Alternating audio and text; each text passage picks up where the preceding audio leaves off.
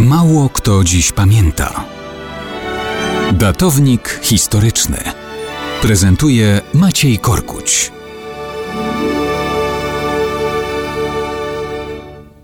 Mało kto dziś pamięta, że 7 września 1464 roku książęcy i elektorski tron Saksonii objął Ernest z rodu Wettynów. Jeden z bohaterów sławnego wówczas porwania, które głośnym echem odbiło się w Saksonii, a nawet poza jej granicami. Było tak.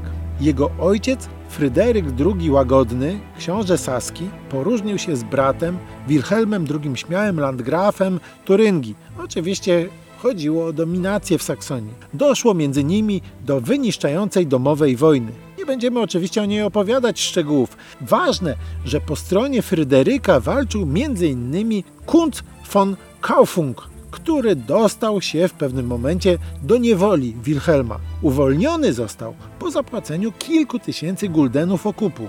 No i zgłasza się do Fryderyka, któremu służył, z prośbą o zwrot tych funduszy. Ale Fryderyk odmawia. Tłumaczy, że Kunz był wolnym rycerzem i uczestniczył w wojnie na własny koszt i na własne ryzyko. Sądy ostatecznie przyznają rację Fryderykowi. Kunz czuje się skrzywdzony. Stąd wpada na pomysł, aby z dwoma rycerzami i kilkudziesięcioma sługami wtargnąć na zamek Waltenburgu. Tam wykorzystują weselną zabawę dworu i porywają dwóch synów Fryderyka, właśnie naszego Ernesta i jego brata Albrechta. Kunz z Albrechtem kieruje się do swego majątku w Czechach. Natomiast inni rycerze jadą z Ernestem w inne miejsce, choć także w Czechach. Po co to porwanie? No proste, chcieli Fryderykowi wystawić rachunek za uwolnienie jego własnych dzieci. Chcieli, ale się nie udało. Albrecht Kuncowi w pewnym momencie ucieka sprowadza pomoc. W Rudawach dochodzi do starcia. Kunc zostaje pokonany i trafia finalnie w ręce księcia Fryderyka. W tym czasie mały Ernest